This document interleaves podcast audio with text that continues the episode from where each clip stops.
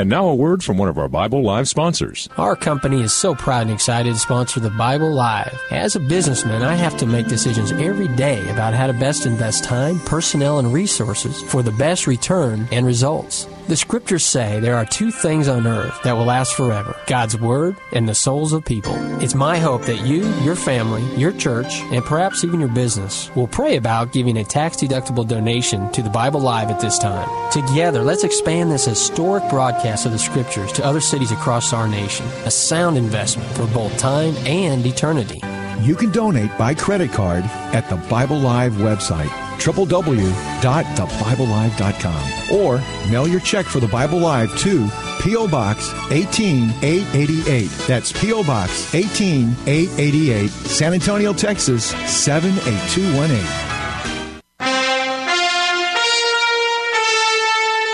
Welcome to the Bible Live Quiz Hour. It's time to test and grow your knowledge of the Bible. The entire Bible every year. On Sunday nights at 9. Join us here for the Bible Live Quiz Hour. Soapy will ask questions from the Bible Live leaders. You call in with the correct answers, and you win. It's just that simple. So get out your Bible, put on your thinking cap, and hit that speed dial. Because here's the host of the Bible Live, your Apache Indian scout through the Book of Books, Soapy Dollar.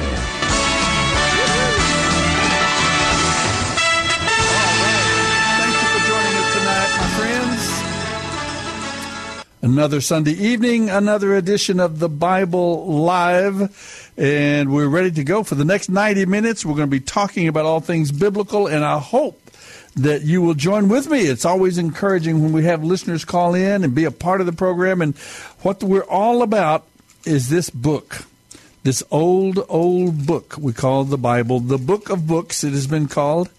And uh, obviously, it's not really just even one book. It's 66 different books written over a period of, uh, oh, about 1,500 years. It's, it's uh, a true and accurate, demonstrably true and accurate record of uh, the experiences of those who wrote it, the times that they lived, and the times that they learned and that they experienced their lives and their walk with God and at the same time, we believe it to be supernatural in source, not only uh, reliable in the histor- in the historical sort of a way, historicity. All those uh, tests of historicity and accuracy uh, have been applied to this Bible over and over and over and over again through the centuries, and uh, it has been proven to be accurate, reliable record of, of what men and women experienced when they experienced it in their time, but also because of the supernatural elements that are a part of this writing, we understand that it is indeed what some people call the Word of God.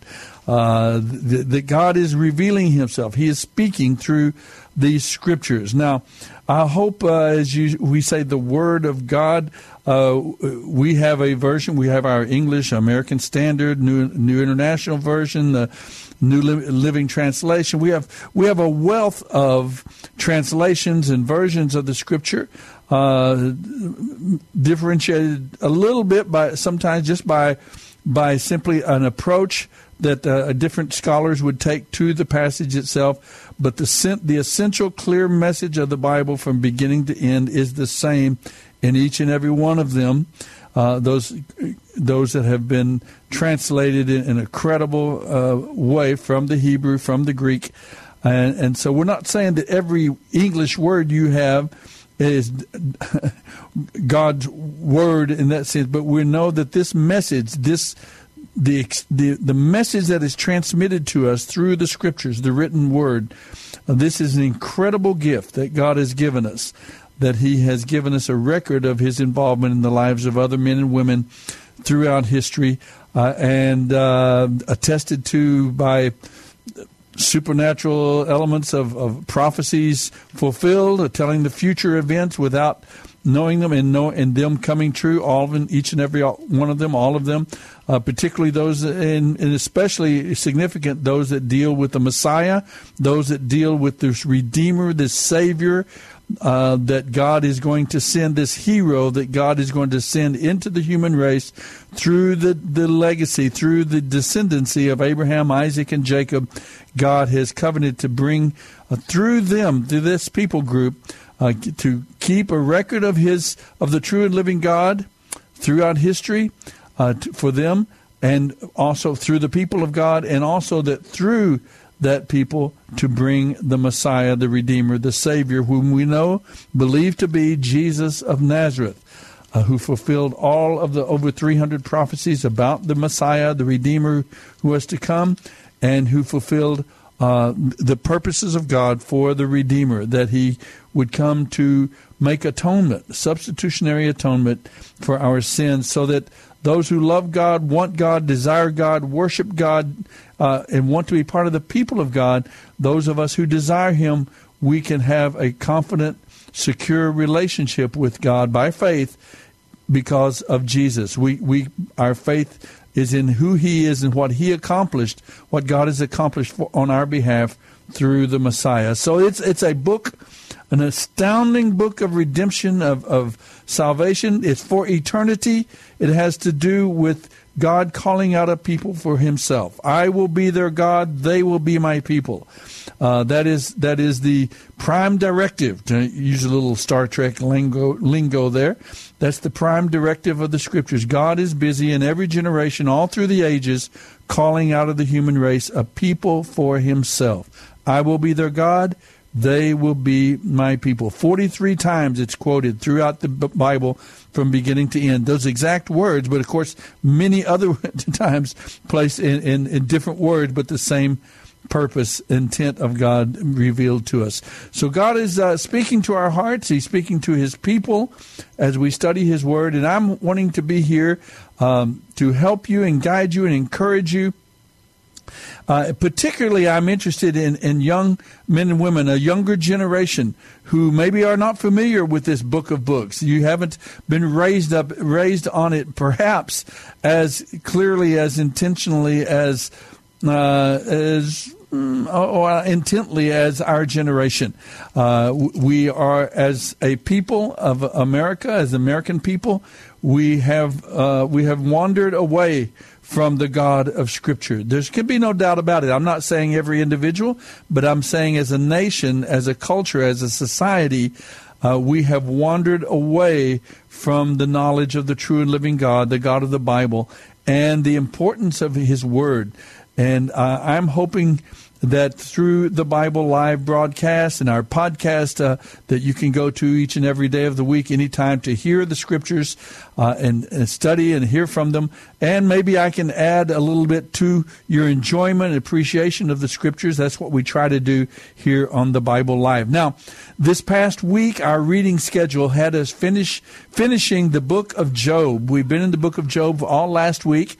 Now, this week we pick up at uh, Job chapter 6 this past week, and we've read through chapter 37, uh, almost to the end of the book of Job, uh, chapters 6 through 37. So we'll be talking about this oldest of the books. This is the this uh, is the oldest book of the Bible in the sense that it it has to do with uh, the the, fir- the, first record of scriptures uh, before Abraham before the time of the uh, Abraham, Isaac, and Jacob, the uh, the um, fathers of of the Old Testament of the faith, uh, Joseph, Job here uh, is a he's in the mm, pre patriarchal patriarchal era, uh, but he's not way out of it. He, he's he's uh, in that era, early in the patriarchal era, or slightly before it uh, Job, who lived in the land of Uz, it's called, which is a land east of the Jordan, uh, over in that part of the world. And uh, Job had this remarkable experience, and we'll review it in just a moment. Uh, we read, we talked about it last week in Job chapters one through five. The scene is set for the rest of the book. And we'll talk about that this evening. If you'd like to join in the conversation or have a comment about the book of Job or a comment about the scriptures or about what it means to know God and walk with God, uh, what what God might be doing in this time of our uh, in our life of our country of our nation uh, and in this generation. Maybe you can you'd like to just talk a little bit about what God, the God of the Bible, what is He doing uh, in this era? What is this coronavirus? How does it all fit into God's plan? And uh, and uh, China, China's rise, and Iran and Iraq, and all these things that are happening around this world that most of us kind of shake our heads from week to week here in the last month or two or three, and we just shake our heads and go, "What in the world is going on?" Well, we're going to try to shed some light on that about what God is doing, what God is calling us to do as His people. Uh, but if you have a thought about that and would like to s- s- tune in and, and uh, sound off about it, I'd love to hear from you. Our phone number is 210 340 9585. 210 is our area code. 340-9585. Call anytime during the next 90 minutes. We'll be glad to take your call and visit with you and love to hear some of the your thoughts about what God is saying in his word, what God is saying to this generation, to our nation at this time. And um, you're certainly welcome. This is what the program is all about. Now that I do want to have, I do have a very important announcement for you that uh, I, I'm wondering, and we have wondered, what is God doing in, in America, in the United States of America, and in our world, entire world, in this time? Now, the, the great guiding principle of uh, of God's involvement on the on planet Earth, the great guiding, not the only thing, but the all of these things kind of tie together. But the great guiding principle that guides God's uh, actions to His people, to the nations of the world, is the harvest the harvest. I will be their God, they will be my people. Are we as a nation contributing to God's plan, to worshiping God, truly knowing Him, and then to uh, to living for Him, to grow in our walk, in our intimacy with God as God's people, and then finally, are we contributing to the expansion of God's kingdom? America has stood uh, for the first 200 years of our uh, life uh, as a as a nation. Uh, God uh, birthed this nation. I think it's very clear to anyone uh, looking at the situation of our the birth of this land. Uh, God birthed this nation. He blessed this nation, uh, and in its beginnings, in its the founding fathers and those in the early generations, there was a, a clear a clear commitment to the God of the Bible, to Jesus, uh, the Savior, the Messiah, uh, to the redemptive plan of God. Uh, this nation sent w- clearly sent uh, well over seventy five percent of the world's. Uh, well, we're a very wealthy nation. We spent we sent over seventy five percent of the missions budgets for the world missions of reaching the other countries of the world. We sent seventy five to eighty percent of that personnel. This nation sent 75 to 80 percent of the missionaries around the around the world. I've been a part of that for 50 years. My wife Suzanne and I have been on the mission field, uh, taking the gospel around the world, 35, 40 countries of the world, and, and speaking hundreds, thousands, literally of young men and women around Mongolia, India, China, Latin America, South America, over all across Western and Eastern Europe, back into Kazakhstan, Ukraine, Moldova, Russia, and so on. These that's what our, our nation has been a part of that that commitment. But now we we're walking away from that commitment to God, from that understanding, and it's not just believing in God. It, it's it's walking away from, from holiness, from from the we we've uh, murdered and I do use the word on purpose. We have murdered uh, almost 70 million human li- human lives sacrificed on the altar of convenience through abortion. Uh, an incredible disgrace to our nation.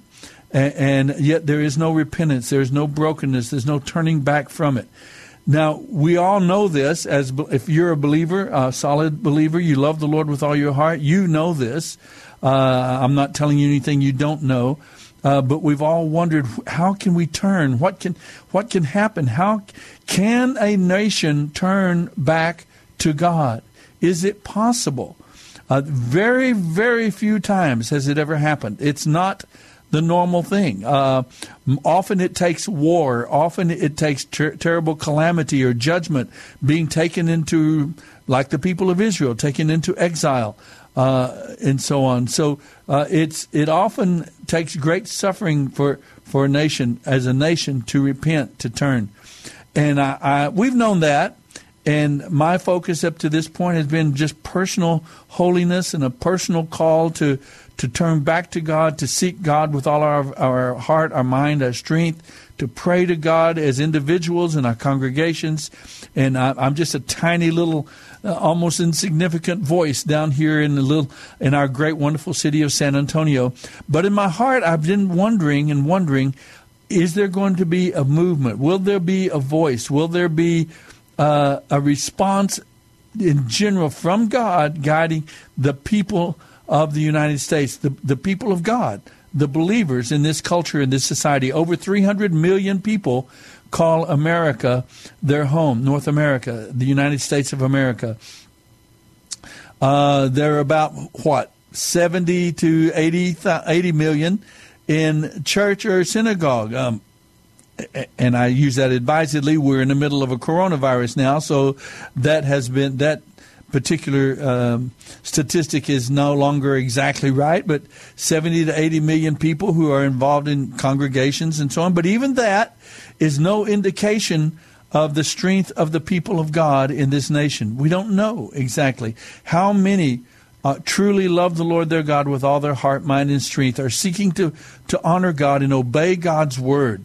We know that there just because a building has a steeple on it, just because a man wears a collar around his neck and people call him reverend, that does not mean that they are truly a godly, God fearing, and, and uh, holy men and women of God.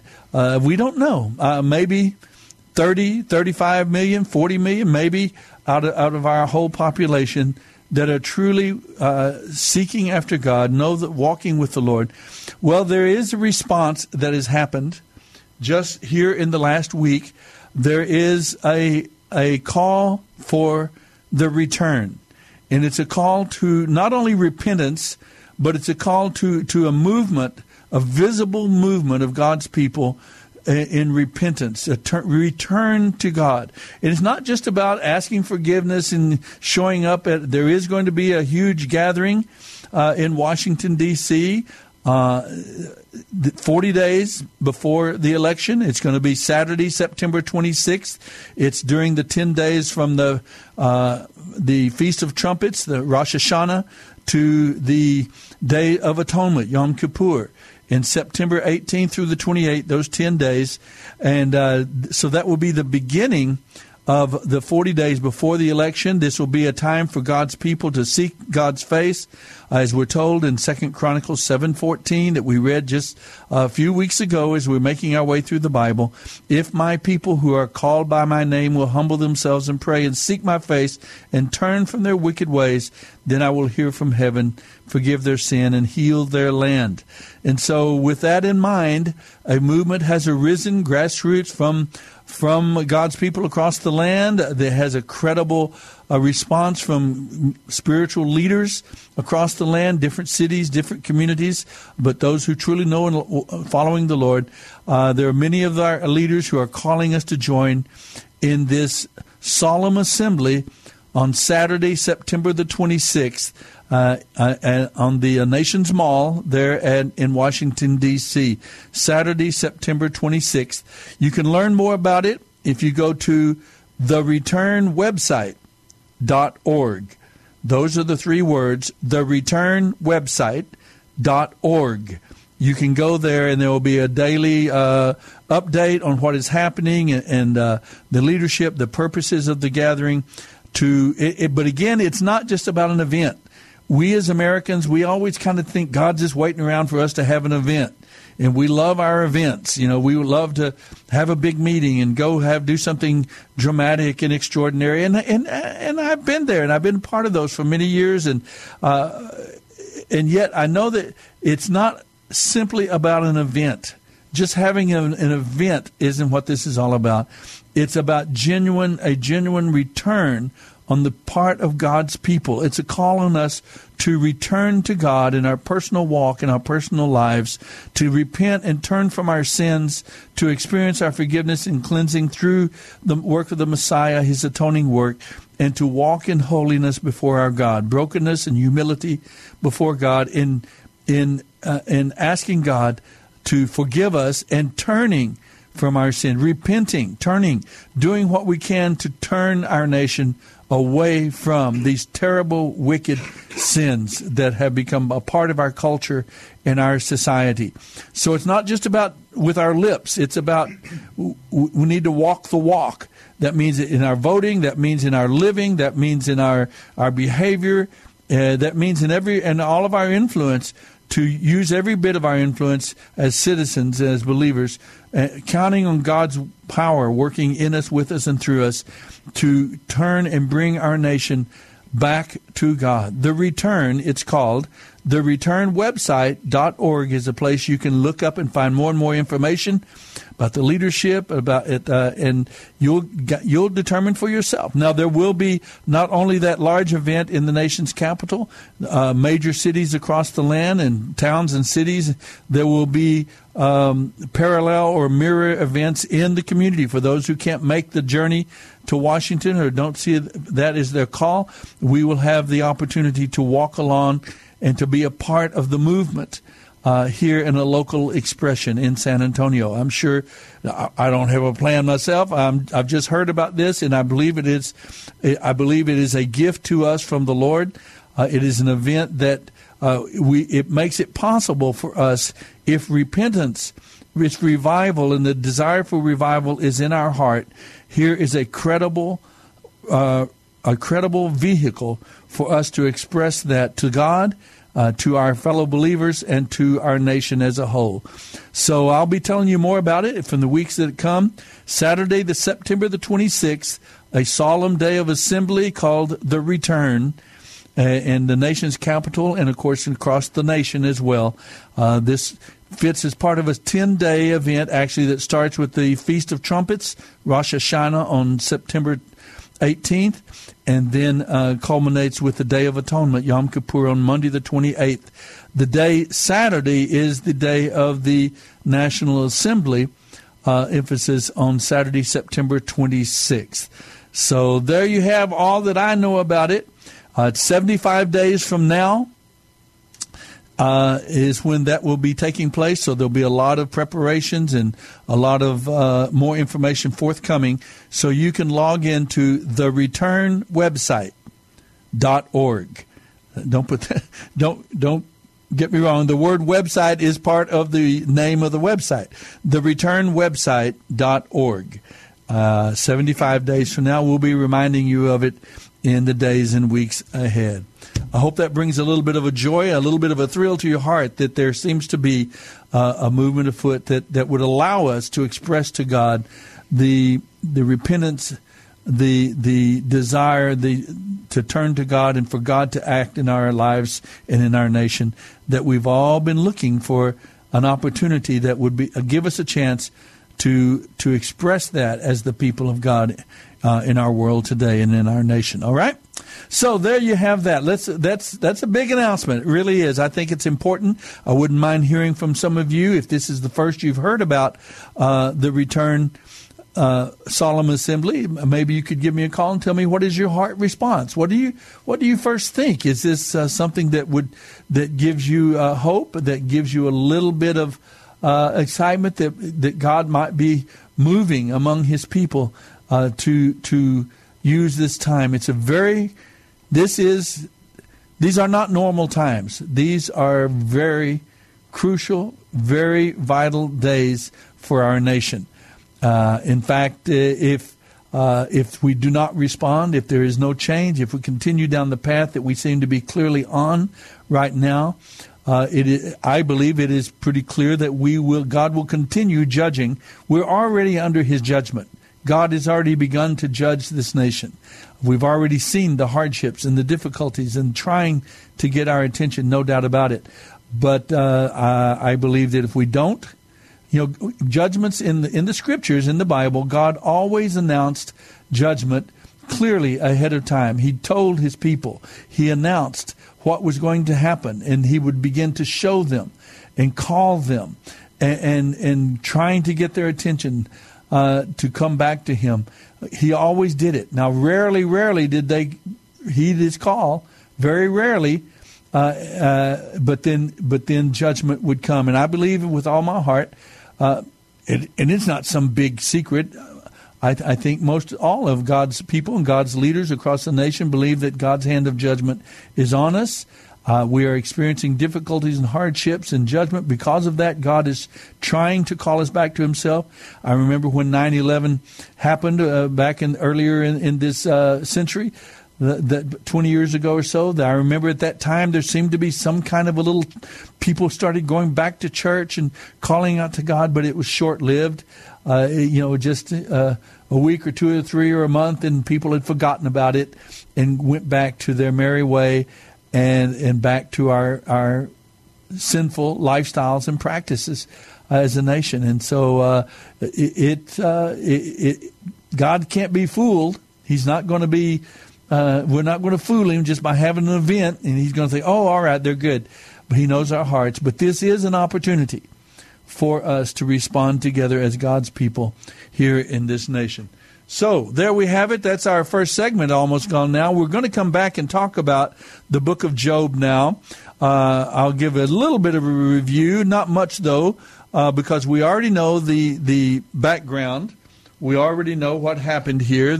Uh, Satan appearing with the angels before God, God allowing him to to try the faith of this saint named Job, to try his faith, and so he lost his family, he lost his belongings, he lost his possessions, he lost his family, and finally he has lost his health.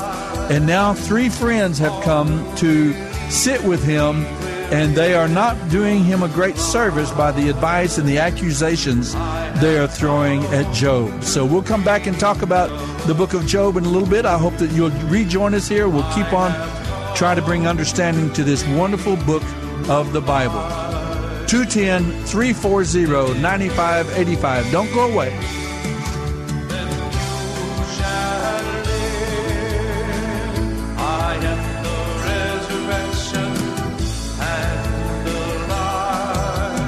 You're listening to the Bible Live with Soapy Dollar.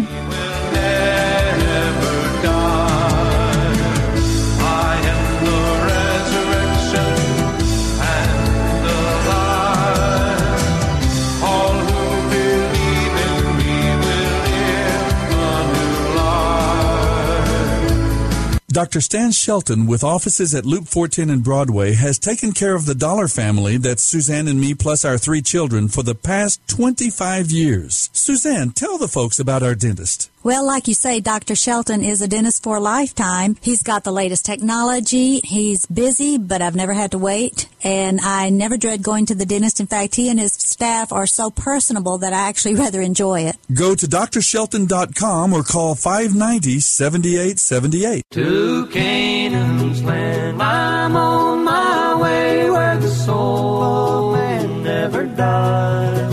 My darkest night will turn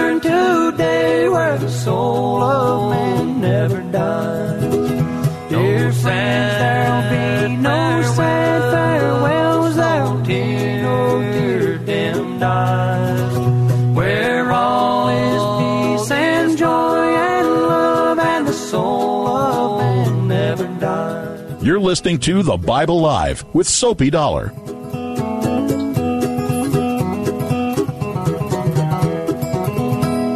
All right, we are back. Just telling John how interesting that is because that is really one of the major themes of the book of Job. There are two very, very um, important, well, more than that, but there are two themes of the scriptures that come out. You would think maybe they would not be in the book of Job, the very earliest book. Um, deep, deep con, uh, theological concepts and understanding, but Job brings them both out. He wonders in the first place um, in Job chapter 9 See, the whole book, I'm going to jump backwards here a little bit. The whole book of Job has to do with sin, right? You understand that, that, that, that Satan says, oh, he's only, uh, God was bragging on Job, and he said, Satan said, well, he only follows you, he only trusts you because you're making it good for him. You know, he, he's got his health, he's got a wonderful family, he's wealthy, uh, you, you know, he's got everything he wants, and so that's, that's the only reason he follows you. And so God, allowed Satan. Remember, Satan is not God's equal. He's not the yin and the yang. He's not the. Satan is a created being, uh, created uh, for the purpose, God's purposes. At first, he was a uh, he worshipped God. He was one of the three archangels mentioned in Scripture Gabriel, the, the, messenger, Michael, the warrior, and Lucifer, the son of the morning. Here was this evidently uh, something to do with the, uh, ministering in, in, the presence of God, in, at the throne of God.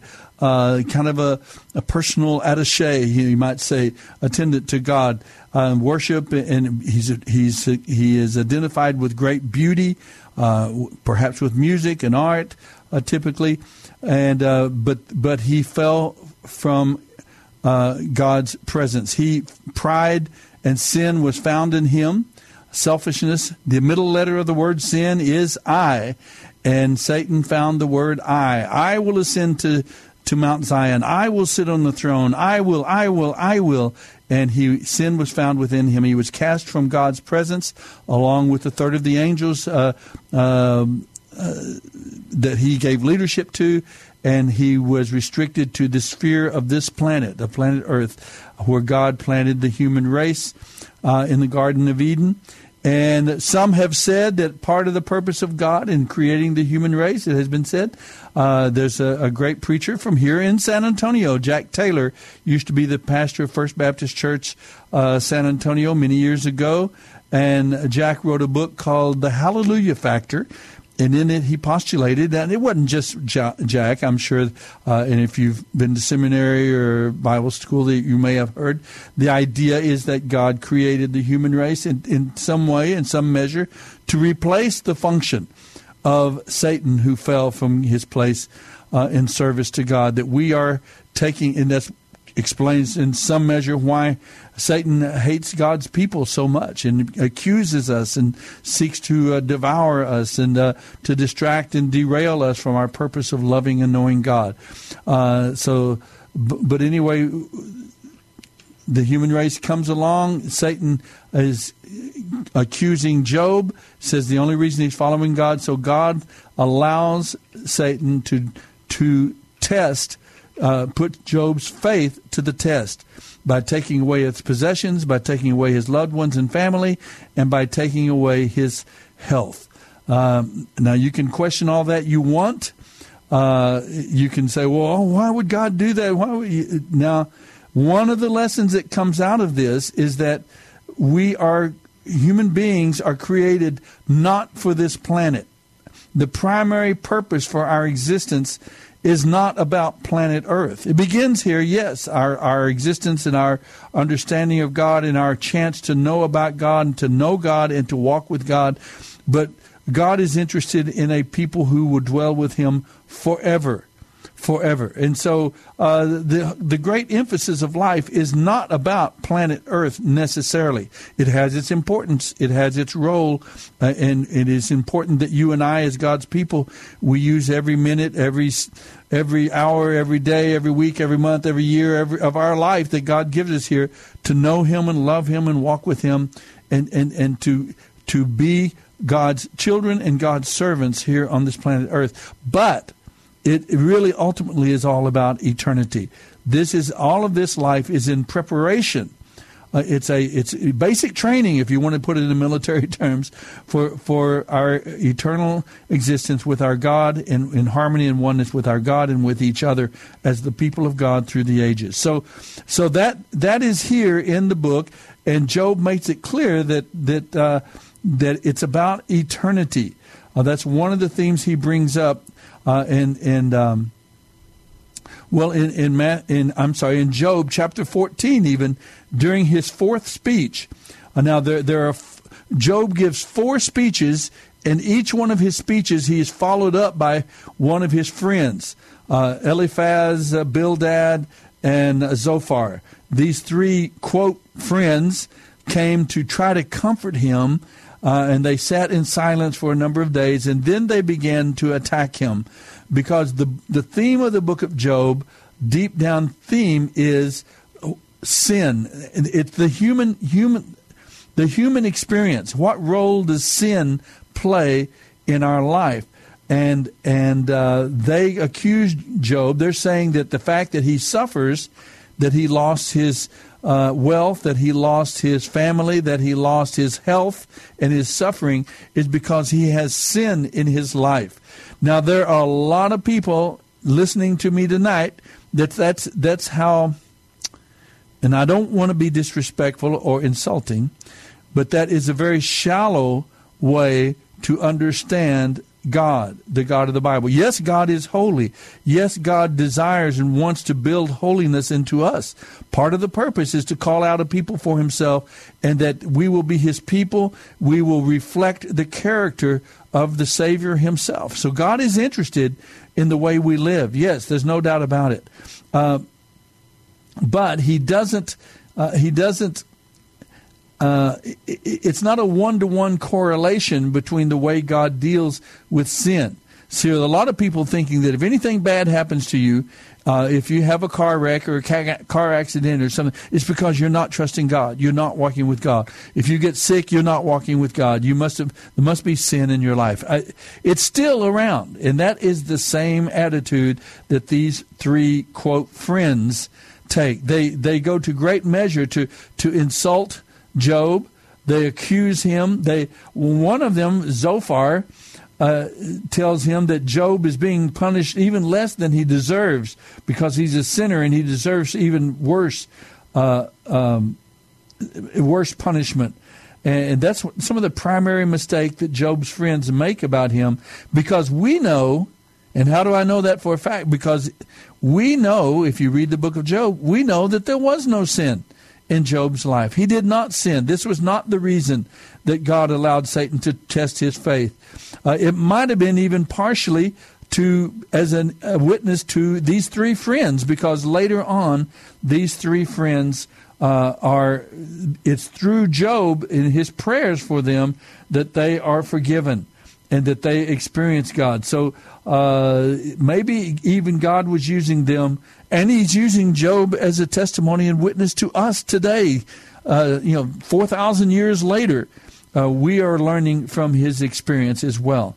But uh, that is a common mis- mistake that uh, there's a one to one correlation between God, uh, between sin and uh, and and, and problems and and pain and suffering in this life, and that is simply is something that is totally disproven here in uh, the book of Job. That is not, it doesn't mean there's no correlation. There can be.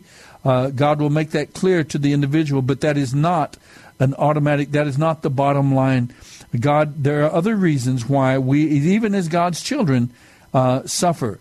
Uh, there are other reasons why even we must go through the veil of death uh, and go into God's presence. And so, uh, and, and part of that is the fact that uh, people of the world are looking to us as a testimony to our faith in God and God's goodness. And if, if we become all of a sudden uh, exempted from all of life's pain and suffering, nobody is going to choose God for God's sake. Everyone will do, just like Satan says, oh, we choose God only because God blesses us. And even Job asked a question to his wife. He said, should, should we only expect good from God? Is there is it that we just expect good things from him? Even to his wife, he tells that. So Job deals with the question of sin and suffering, that relationship. He deals with the question of eternal life. He makes it clear that we are born on planet Earth and we know God, but we're not. This is not our ultimately our home uh, that, that we're just passing through, and our treasures are say, laid up somewhere beyond the blue, as the old hymn says. And then finally, he brings about the theme of redemption. He, he Job asked early on. Uh, uh, in chapter 9, verse 33, Job says he longs for a special person to do something. He longs for a mediator to bring him and God together. He longs for that. He desires deeply that someone would bring him together with God. And uh, as Job's prayer is answered through the mediator, through the Redeemer, the Savior, the Messiah.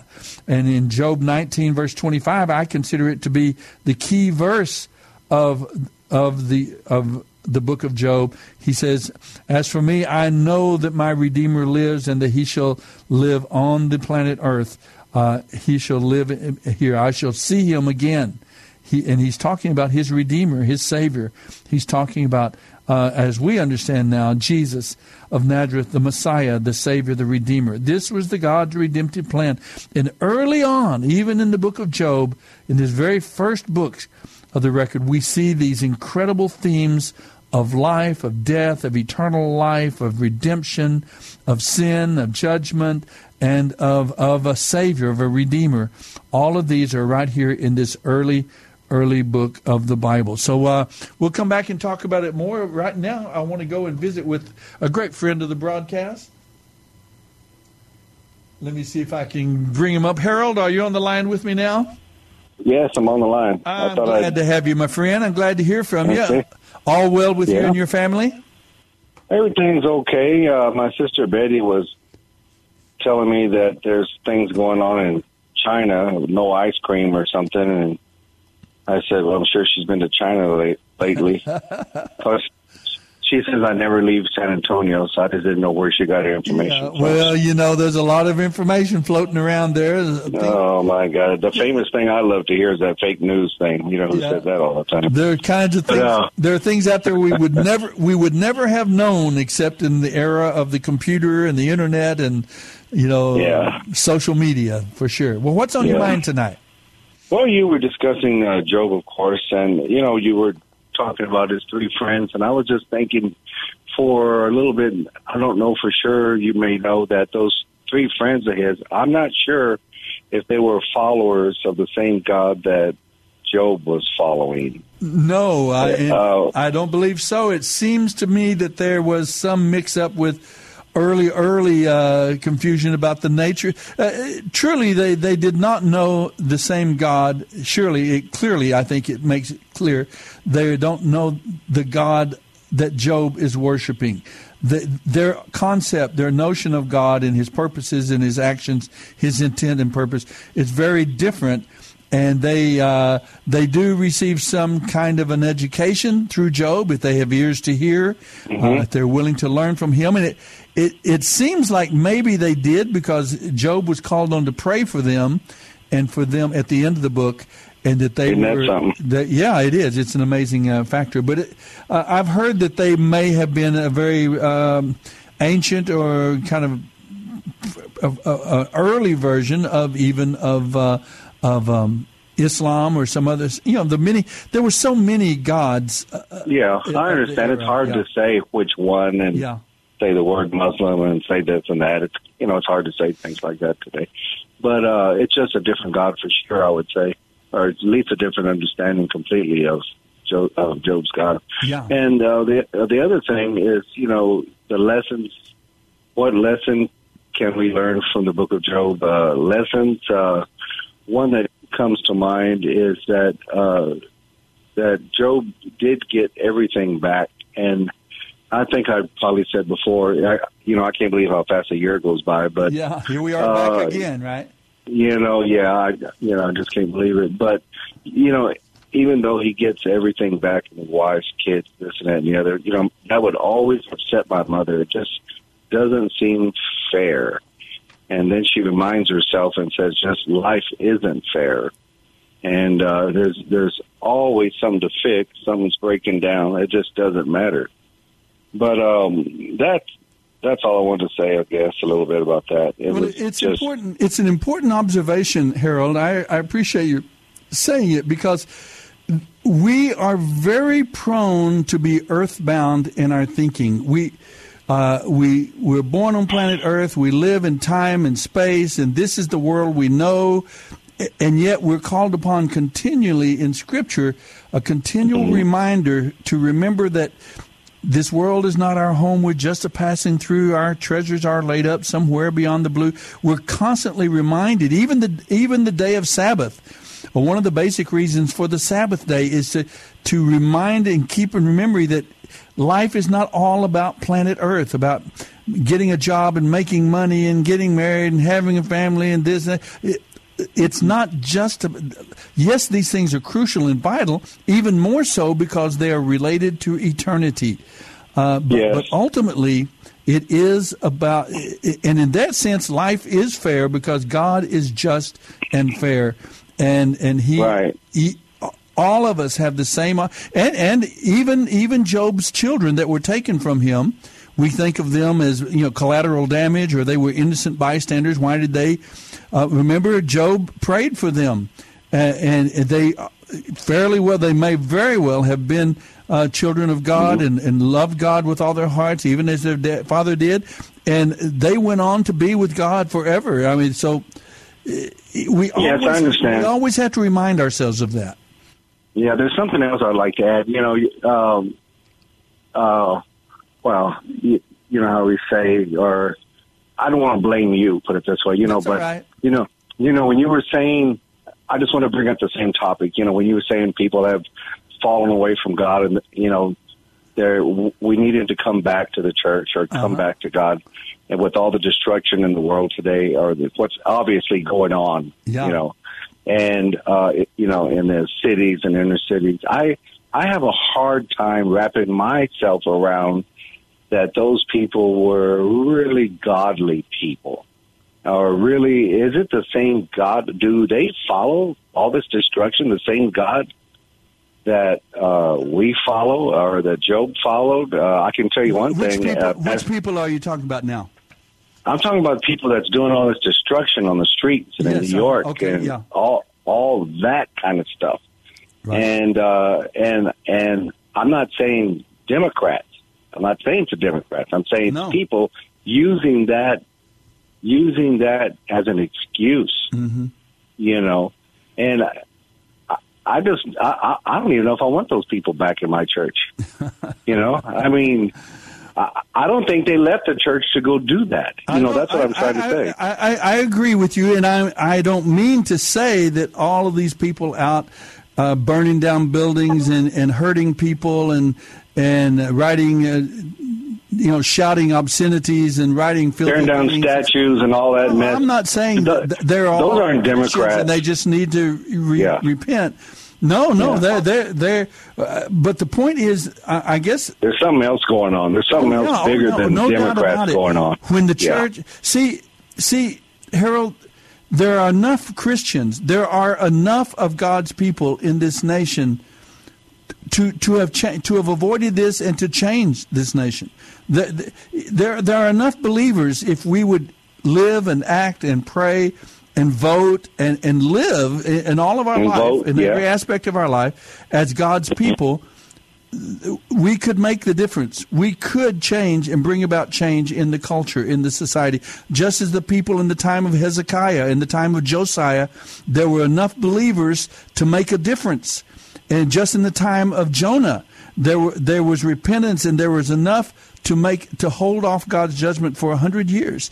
So I'm not saying those people the, the, see, this isn't a call to the world to come to repentance and come to faith in Christ. Although mm-hmm. that that we would love that, and hopefully that It would be hurt, that yeah. would be a that would be a a, a a secondary response, a result of real revival. What we're calling upon is for God's people. If my people who are called by my name, if they will humble themselves and pray.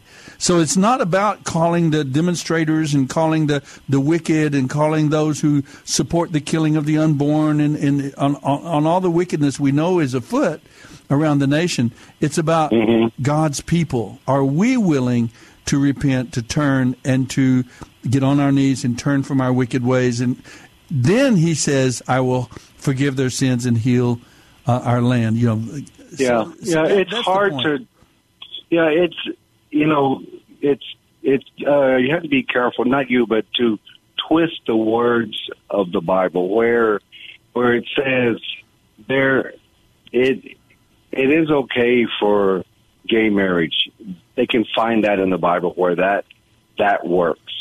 Uh, you know, and it's Yes. not in the Bible. Uh, it's not you know, there. It's not there. No, No. it's not. And I'm not picking on gay people or Of course you're not. but uh, you know, but I'm just saying that people that do find a way for a particular lifestyle or for a particular thing that they want to march on, that those things that are happening now, those aren't in the Bible. Well, sometimes Those they aren't try being led. To, sometimes they try to pretend that they are. Sometimes they, uh, they try to find because they realize the power of the Scripture and the influence in our nation, and so they try to and they falsify. They falsely claim that abortion or or all of these rights are they are right and perfectly right and good in the Bible.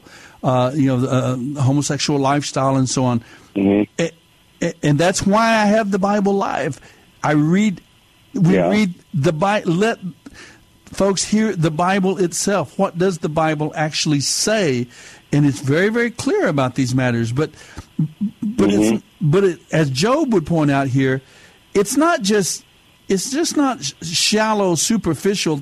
Oh, this is bad. That's bad. You, the, it, the Bible is not a simplistic book. It is profound uh, in its understanding of human nature and the idea of sin and wickedness and, and the idea of atonement and what God is doing.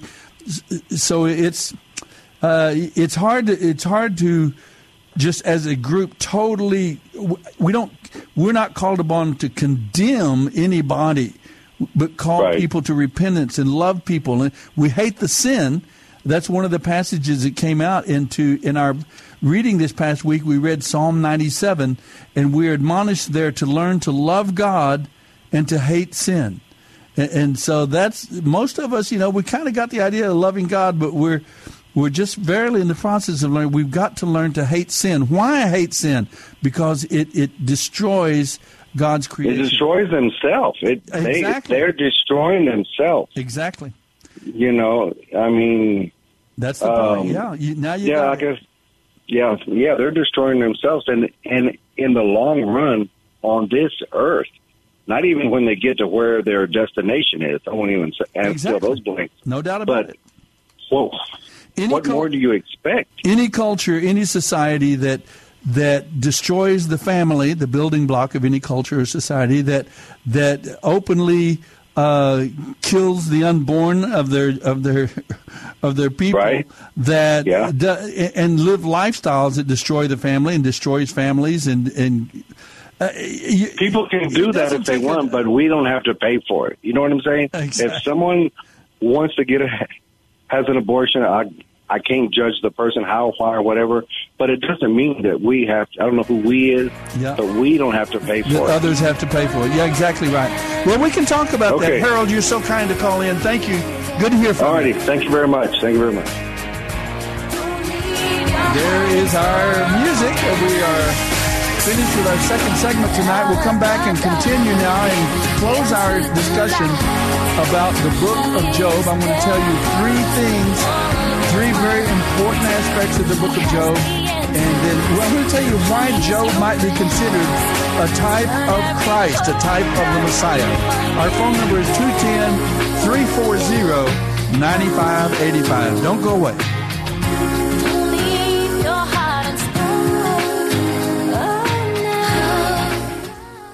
This is the Bible Live with Soapy Dollar. Me see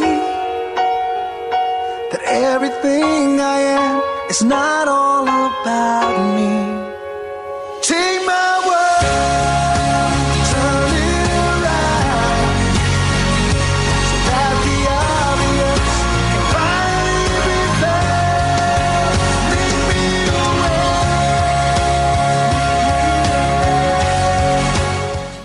listening to the Bible Live with Soapy Dollar.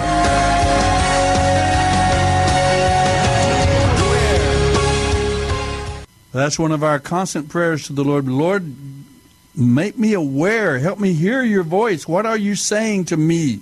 What are you saying to God's people here in this time?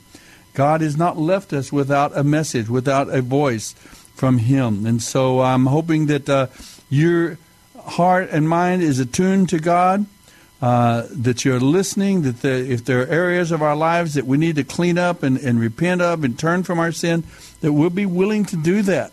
Uh, all of us, in each of us, in, in our places, are we willing to really get to hear God's voice and to be a part of a return? I mentioned to you already there is a movement afoot called the Return.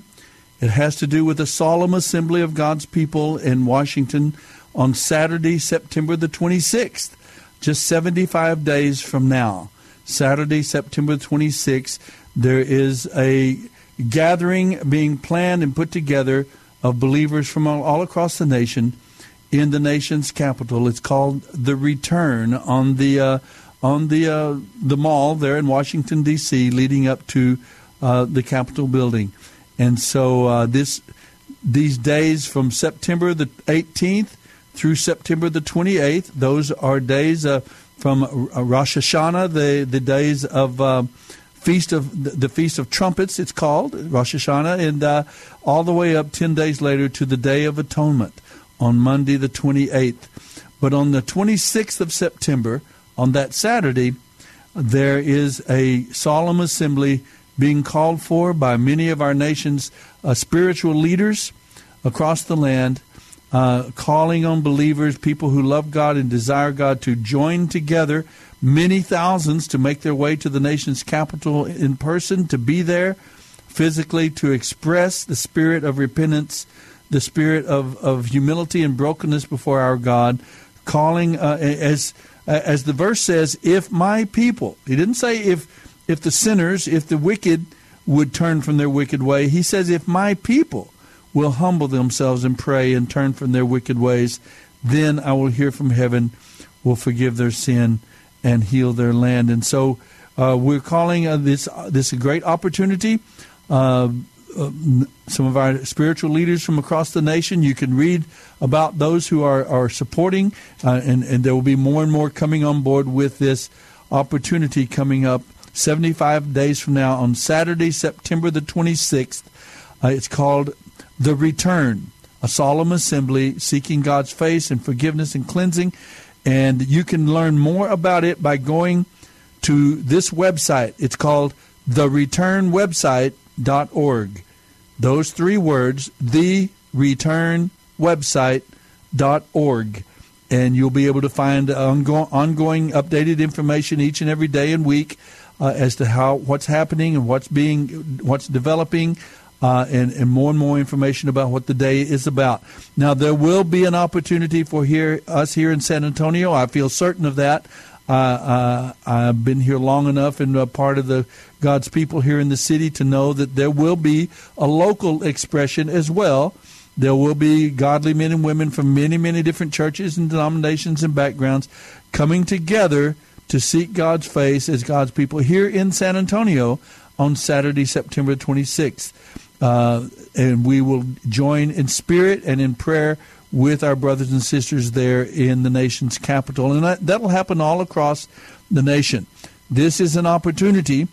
Uh, it's simply an opportunity God is giving us to gather and to join together in expressing the the sentiment, the experience of repentance of sin and, and intercession for our nation uh, that God would help us to return to Him as a nation.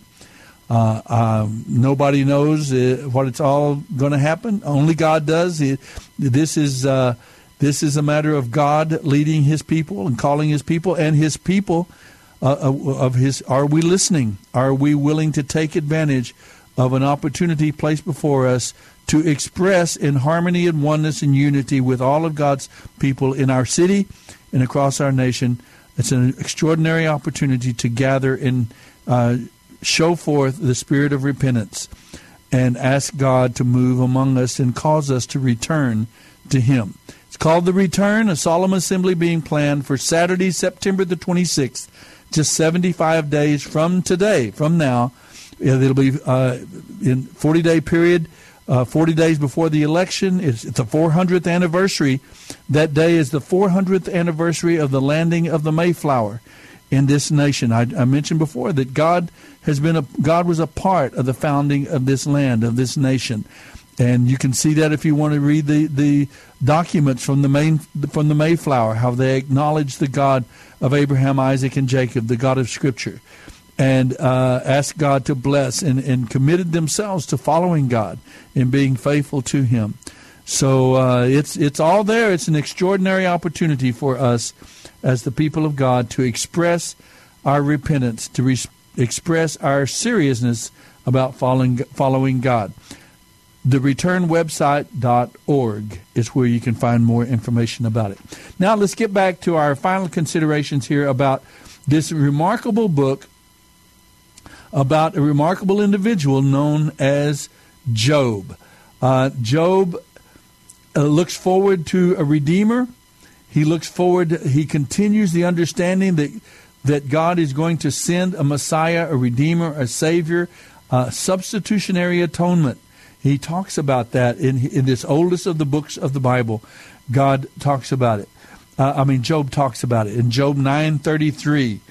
Uh, now, what we see here, what it, what the key element of the book is, is that uh, what does what does Job lack? What is it that Job does not know and that this book the book that he writes at some point in this book he even says oh uh, if only i could write a book if i could put my words down and, and, and that they would be put down so that people could read it in the future. And here we have his book right here the book of job. So uh, so job writes the book and he's he's talking the thing he does not know with absolute certainty here is what purpose does god have in suffering he doesn't know why God has allowed him to suffer. Now, his friends feel certain they know because they accuse him of sin. They, accuse, they say all sin, all suffering is directly related, a direct correlation to sin, and that simply is not true. Uh, of course, we know that incredibly well now because uh, the the only perfect human being who ever existed, all in the hu- history of the human uh, life, uh, the, the, the perfect Son of God who became a man and took on flesh and never sinned. He, he was tempted in every way as we are, but without sin. Jesus, the Messiah, was a totally perfect, absolutely perfect human being. Does that keep him from suffering?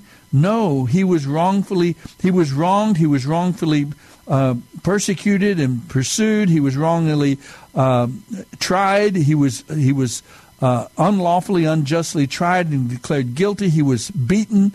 Uh, he was he, to suffer. He was hung on a cross till he died, a painful human death. So, no, suffering is not direct co- correlation to sin, uh, and we need to know that. There are other reasons that God um, rewards. He does in some way reward goodness and punishes sin in this life.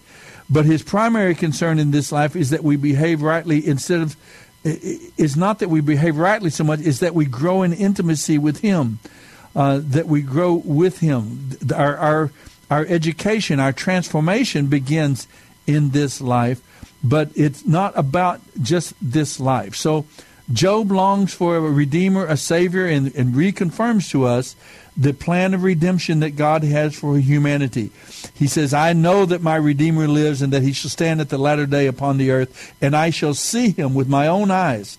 I will see him. So Job confirms the essential redemptive narrative of the scriptures that God is going to make a, a permanent solution for sin through the Messiah, through the Redeemer, the Savior. Now, a second question that Job wants to ask now, what is the purpose of suffering. Uh, and so we know he asked a very important question for this, particularly this era, and it's not really dealt with greatly in the in the Hebrew scriptures in the Old Testament, and that is life after death. Uh, but Job here in the first book asks the question: If mortals die, can they live again? If a, if a man should die, will he live again? And he answers that question as well: that yes, we are created for eternity. We will be with our God. I know that I shall, uh, my Redeemer lives, and that I shall see him in the flesh. So uh, Job con- affirms that life here on planet Earth is not just about here. It's not just about this world and this physical life and how many toys we can gather and how much, even how much good we can do. We want to do all that we can, but ultimately it's about us coming to know our God, our Creator, and learning to and beginning to reflect His character as His Spirit works within us to transform us into loving human beings. That we we live for the benefit. We live to pour out blessing and benefit on those around us. That we learn to be instruments of God's love, uh, and that's and, and of His righteousness as well in our nation, and in our in our world. So uh, we've got that during the fifth speech uh, he cries out that someone would be a mediator between him and God. And of course, the prayer is answered through Jesus, the Messiah, when God sends his Son who took on flesh. Now, then, uh, that's another great point. Now, the other thing I wanted to mention to you is that there are several ways in, in which we might consider Job to be a type. Now, when I use the word type, this is a word that theologians use to a great extent to talk about uh, how that certain individuals uh, characterize they they bear within their own personality within their own lives something uh, they tell us something and they reflect something of the life of the Messiah, the ultimate Redeemer and Savior of the world. Uh, this could be said of Abraham. This could be said of Moses, who was a redeemer who came and saved and took the people of Israel out of uh, Egypt and so on. Uh, this could be said of, of Joseph. That Joseph, uh, remember who, Joseph, that when they went down into Egypt, Joseph was there to redeem them and save them. Well, now we could consider Job in some ways a type of the Messiah as well, because uh, two or three, four reasons, I guess. One, he leaves behind his prosperity and his comfort in order to suffer. And it's a redemptive suffering. Job leaves prosperity and comfort. And most of you know the old hymn about Jesus out out uh, out of the uh, uh, it'll, it'll come to me. Ivory palaces. That Jesus came out of the ivory palaces, out of comfort, out of eternity, and he came uh, to planet Earth to share our suffering, to share our life, to become familiar with what it means to walk and live as a man of God, one who loves God and, and, and walks with God and desires God. And Jesus, from the time he was a fertilized egg on the wall of Mary's womb to the day he died on that on that cross and then was resurrected three days later, he walked through every experience of humanity, every human experience. He was t- tempted in every way, just as we are, and yet without sin. Uh, he never act. He never, in all of his life, did he act out of his own his own uh, his own power, his own authority, his own initiative, his own prerogative as God. Even to his disciples, he said, "Don't you know I could call ten thousand angels if I wanted to?" As God, that was his right. He could have called angels to deliver him, but he did not. That was part of his work as the Messiah, is to walk out a perfect life of faith and trust and total dependence, total abandonment of himself into the hands of God. That's on the cross. He said, "Into your my Father's hands, into your hand, your hands, Father, do I, I give up my spirit." In every way, he walked through life, not doing anything of his own power, initiative, and prerogative as God. You can read uh, John chapter five uh, verse 19, John chapter 5, I think uh, 27, he says, I don't do anything of my own prerogative, my own initiative, my own power and authority as God. I only do what God calls me to do and shows me to do and empowers me to do by his Spirit. So uh, Jesus came, and, and I'm talking about Job now. Jesus, Jesus left heaven to come and, and to endure suffering, but without sin. Just And Job did that same thing. He endured his suffering without sinning. And remember, he he says uh, in, in Job chapter six, verse ten, one of the early chapters from our reading this past week, he said he insists. That, Job insists that he has not sinned, and says that the only comfort from his pain is that he has not denied the words of the Holy One. And there, there, Job is reflecting the nature and character of the Messiah himself. And thirdly, Job is a source of cleansing for his friends. And I mentioned this before. Uh, Harold called in and talked about Zophar and Bildad and Eliphaz. And there is a young man we'll talk about next week He, uh, fourth friend, Eli, Elihu, is uh, is a young man. He doesn't speak until the last chapters, uh, about chapter 32 of the book, probably because of out of his respect and hesitancy to talk as a young man. Uh, but finally, he gives his opinion and thoughts, and they're very interesting. We'll talk about it more next week. But these four friends, uh, they are they are blessed because of Job's um, faith. They are blessed because Job remains true to God. He does not deny the words of the Holy One. He does not uh, turn from his faith. He continues to trust God even in the middle of his suffering. And finally, uh, the fourth point that he is like Jesus is that he is exalted in the end. So we can see that Job here is a picture in his own life. He is a picture of the work of the Messiah, the ultimate definitive Messiah, Redeemer that God sends into the world, and that he leaves his posterity in comfort to suffer, and he suffers without sinning, and he is, his suffering is a source of cleansing for his friends. And see, we are the benefactors from the life and, uh, and the suffering of Jesus. It's by his suffering we are healed. By his stripes we are healed, as Isaiah said centuries ago.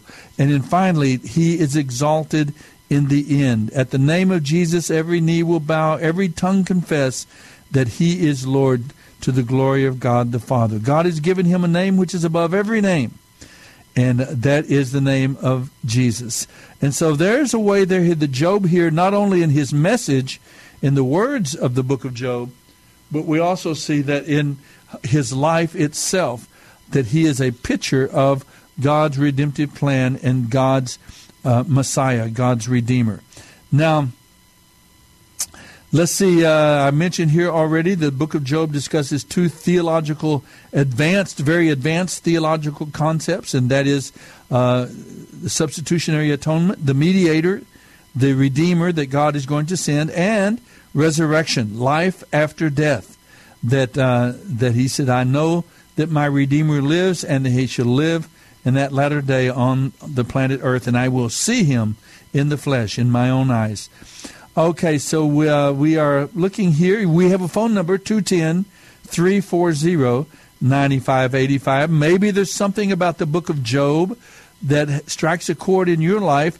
And what would you say is the message that God has for us as God's people, those of us today alive in this country, in this culture, in this society, what is God saying to us uh, about Himself and about what, how, how we should respond to Him in these troubled, difficult times of coronavirus and of all these terrible national sins and rebellion? It seems like there's a move afoot. It there's no, doesn't seem like it. There is clearly a move afoot to destroy this nation to destroy America as constituted. Uh, that is clearly the objective uh, of many of these uh, so-called uh, um, groups, uh, Antifa and and uh, you know what do you call them? Black Lives Matter. All of these groups. Now you you may fall in love with these words and with these names, and you may think, oh, but that does.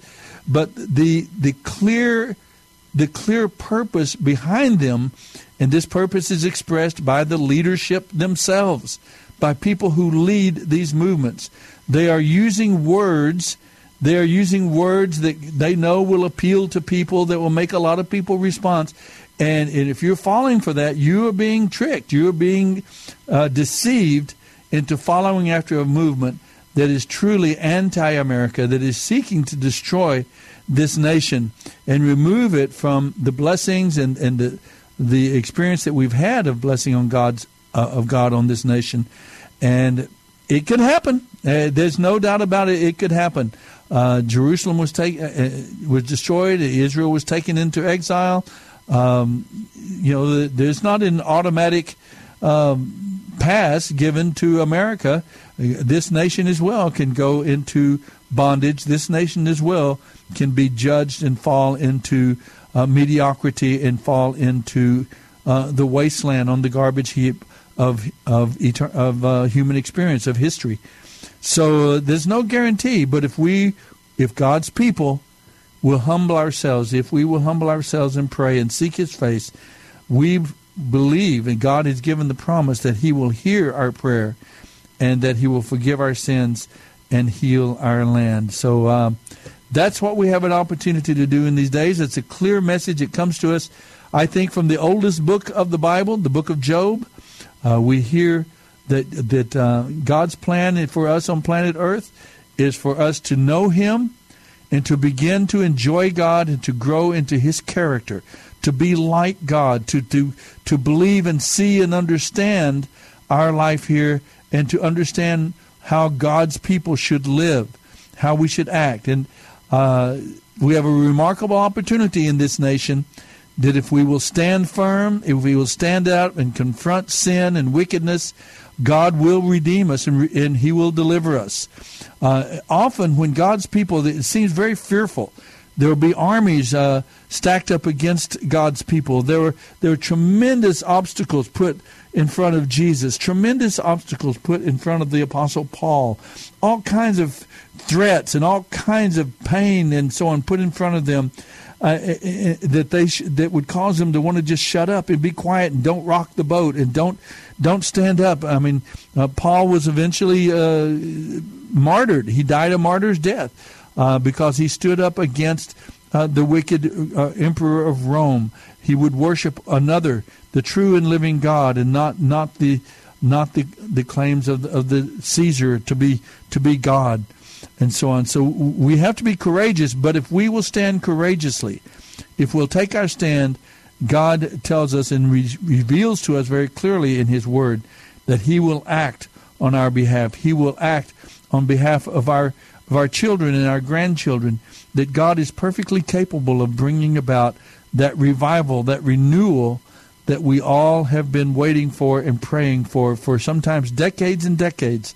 Uh, all, all my life now, for 50 years, I've been praying for revival, praying for renewal across America and I've watched the the nation go totally the other direction. Way back in the 60s, we knew, we understood the things that were being unleashed on this land. Taking God out of our schools, bringing God's word, prayer out of the schools, just removing God from our consciousness as a nation is best.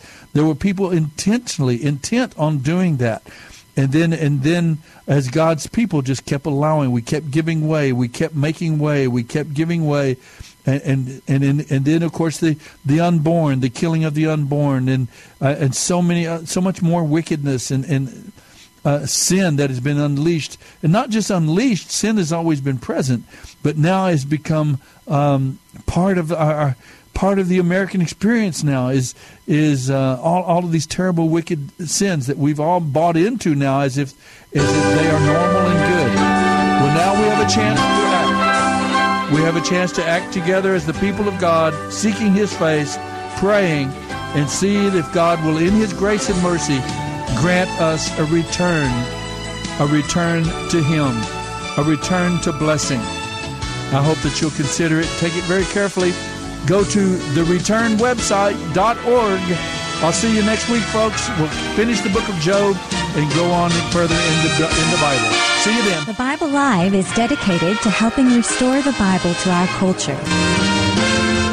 Mailing address is P.O. Box 18888. That's Box 18888.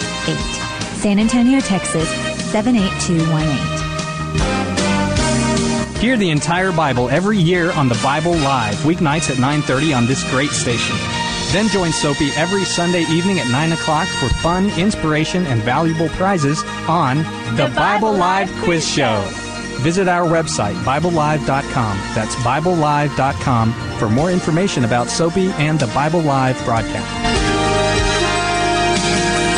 You may also order materials at the website and make tax-deductible donations to help minister to our military personnel and broadcast the entire Bible every year to America and the world.